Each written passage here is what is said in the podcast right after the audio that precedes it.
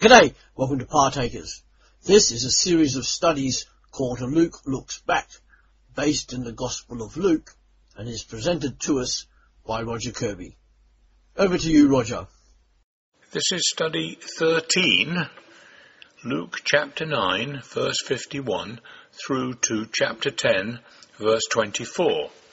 And the title we will give this is Mission. This chapter 9 verse 51 right through to chapter 19 verse 27.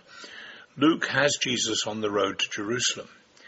Luke has put together many incidents within this journey story because after eight chapters at chapter 17 and verse 11, they're only just leaving Galilee.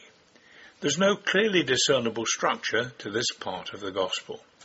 It contains some eight major parables and many minor ones, most of them only found in this Gospel. We're going to read first chapter 9, verses 51 to 56. As the time approached for him to be taken up to heaven, Jesus resolutely set out for Jerusalem. And he sent messengers on ahead who went into a Samaritan village to get things ready for him that the people there did not welcome him because he was heading for Jerusalem. When the disciples, James and John, saw this, they asked, Lord, do you want us to call fire down from heaven to destroy them? But Jesus turned and rebuked them, and they went to another village. James and John got it badly wrong in this first story from Samaria. People are always tempted to use strong arm methods. They may be violent, use their superior status, use financial pressures, try psychology, and so on. James and John reckon Jesus has power.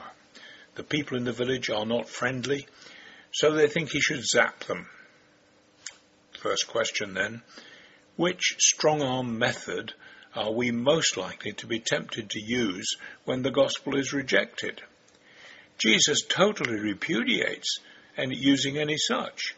How can we counter the tendency in ourselves? And we pause.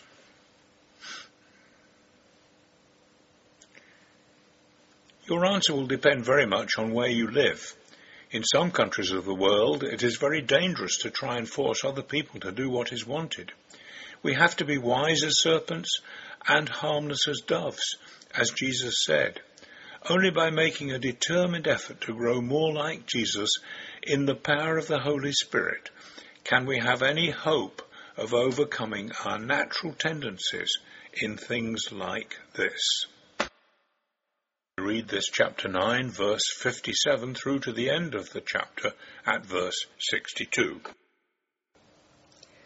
As they were walking along the road, a man said to him, I will follow you wherever you go. Jesus replied, Foxes have holes and birds of the air have nests, but the Son of Man has no place to lay his head. He said to another man, Follow me. But the man replied, First, let me go and bury my father. Jesus said to him, Let the dead bury their own dead, but you go and proclaim the kingdom of God.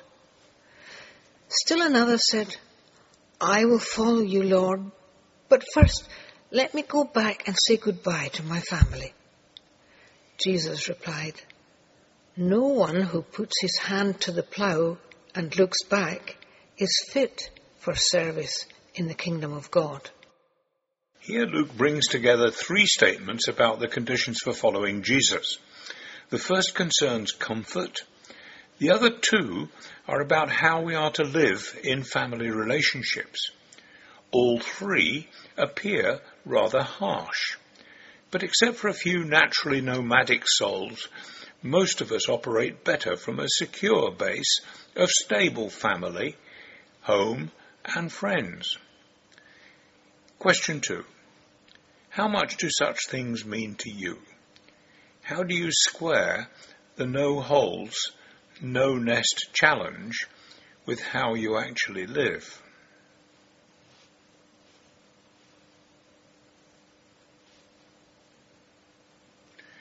This is a tough one.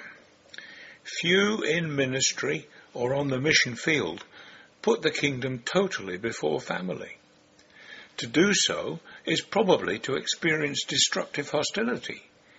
Perhaps what Jesus said is one of the overstatements called Semitic hyperbole, like when he said, if your right eye causes you to sin, gouge it out and throw it away. It is better for you to lose one part of your body than for your whole body to be thrown into hell.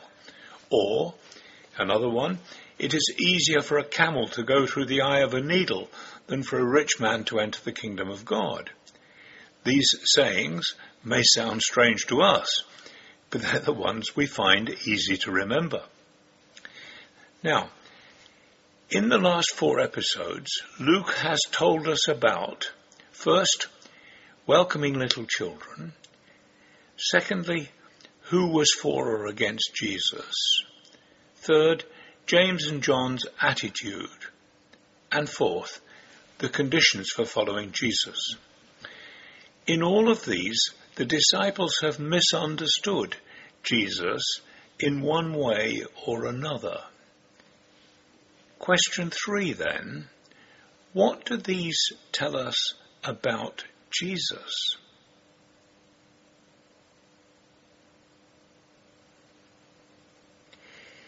There are many answers to this question. Among them, the essential humility of Jesus and his conviction that in spite of that humility, he was the Messiah, outranking all previous prophets. He had unique insight into what the people around him were thinking. He organized things ahead of time, very carefully. He exercised complete authority over his disciples. He sometimes struggled with the task that he had. Notice that when he said he had nowhere to lay his head. And he had total conviction about what he was doing. We notice that when he talked about going back. That means you, you cannot plough straight ahead if you look back. An interesting group of things about Jesus there. And now we're going to read from chapter 10, the first 23 verses. After this, the Lord appointed seventy-two others and sent them, two by two, ahead of him to every town and place where he was about to go. He told them, The harvest is plentiful, but the workers are few. Ask the Lord of the harvest, therefore, to send out workers into his harvest field. Go, I am sending you out like lambs among wolves. Do not take a purse or bag or sandals, and do not greet anyone on the road. When you enter a house, first say peace to this house. If a man of peace is there, your peace will rest on him. If not, it will return to you. Stay in that house, eating and drinking whatever they give you, for the worker deserves his wages. Do not move around from house to house. When you enter a town and are welcomed, eat what is set before you. Heal the sick who are there and tell them, the kingdom of God is near you. But when you enter a town and are not welcomed, go into its streets and say, even the dust of your town that sticks to our feet we wipe off against you. Yet be sure of this, the kingdom of God is near. I tell you, it will be more bearable on that day for Sodom than for that town. Woe to you, Chorazin! Woe to you, Bethsaida! For if the miracles that were performed in you had been performed in Tyre and Sidon, they would have repented long ago, sitting in sackcloth and ashes. But it will be more bearable for Tyre and Sidon in the judgment than for you. And you, Capernaum, will you be lifted up to the skies? No, you will be go down to the depths. He who listens to you listens to me. He who rejects you rejects me. but he who rejects me rejects him who sent me. The seventy-two returned with joy and said, Lord, even the demons submit to us in your name. He replied, I saw Satan fall like lightning from heaven. I have given you authority to trample on snakes and scorpions and to overcome all the powers of the enemy. Nothing will harm you. However, do not rejoice that the spirits submit to you, but rejoice that your names are written in heaven. At that time, Jesus, full of joy through the Holy Spirit, said, I praise you, Father, Lord of heaven and earth, because you have hidden these things from the wise and learned and revealed them to little children. Yes, Father, for this was your good pleasure. All these things have been committed to me by my Father.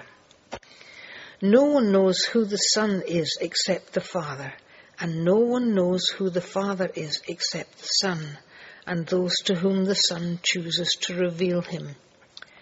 Then he turned to his disciples and said privately, Blessed are the eyes that see what you see, for I tell you that many prophets and kings wanted to see what you see, but did not see it, and to hear what you hear, but did not hear it. This is a difficult passage in many ways, but nonetheless interesting. We will ignore what nearly duplicates what happened when he sent the twelve apostles out in the previous chapter. Some of these verses copy statements in Matthew chapter 11 into a different context. One verse sounds as though it has escaped from John's Gospel. Question 4. The 70 or 72, the different manuscripts make these two numbers equally likely in the first verse is probably a symbolic number reflecting the 70 or 72, again equally likely nations, listed in Genesis chapter 10. If so, what does this suggest?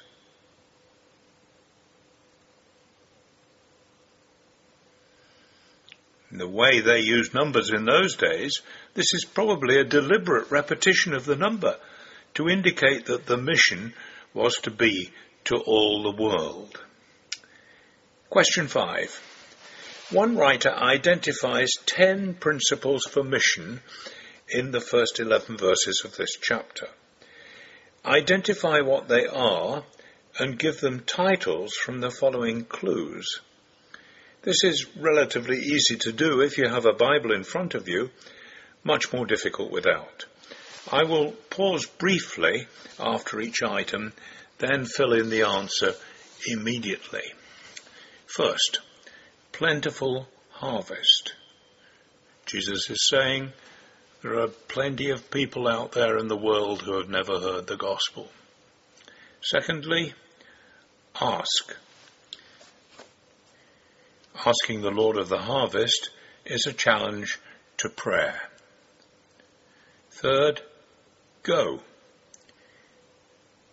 This is the challenge to each one of us to do something to spread the gospel of the Lord.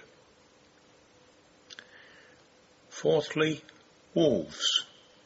Jesus said he was, he was sending them out like lambs among wolves. Mission is not always easy. Fifth, do not greet people on the way. That is a reminder to be single minded in what we set out to do. Sixthly, eat what is set before you. Again, that is to commit ourselves totally to the work that we're doing. Seven, near kingdom. Jesus said the kingdom of God is near you. It's always there at your shoulder with you. You are part of the kingdom. Eighth, not welcome. That will happen for absolute sure. Quite how we react is always difficult to judge. 9. Wipe the dust off your feet. Well, uh, sometimes that's a good idea. Sometimes perhaps we're tempted to move on too quickly. And finally, the kingdom. The kingdom is near and is exciting, and we are part of it. And now on to question six. Jesus relates his vision of the fall of Satan in the 18th verse of this chapter. I saw Satan fall like lightning from heaven.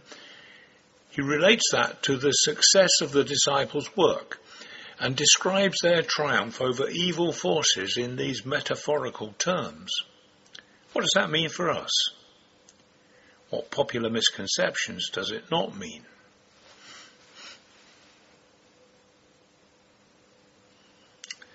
It is exciting to realize that we can gain victories over Satan, as we surely can, but we need to be very careful who we listen to. Some people will make great claims of triumphing over Satan here, there, and everywhere, and performing all sorts of different miracles whenever they like.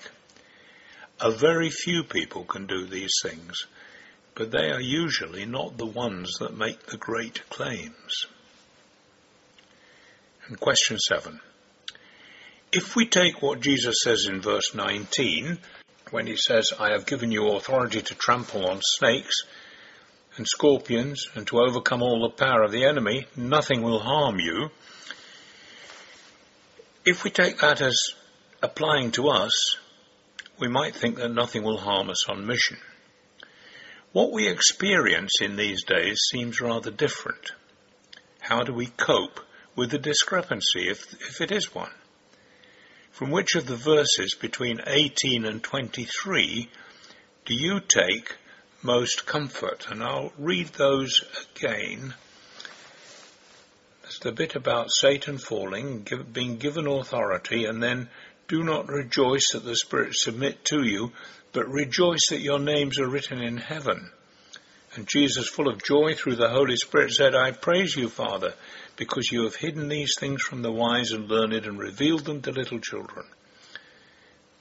All things have been committed to me by my Father. No one knows who the Son is except the Father, and no one knows who the Father is except the Son, and those to whom the Son chooses to reveal him. There is no evidence that the Lord protects even his best servants from the troubles of life. Even those working hardest for the kingdom can get cancers or die in car crashes. Remember, he did not protect his son, and that fact should be sufficient to protect us from falling victim to wrong attitudes to the, to the disasters of life, the disasters as we see them to be. Let's finish this study by echoing this chapter 10, verse 2. Ask the Lord of the harvest, therefore, to send out workers into his harvest field. Thanks, Roger. This series is on every Sunday, but as usual on Partakers, www.partakers.co.uk, there is something new available every day to inspire your Christian life.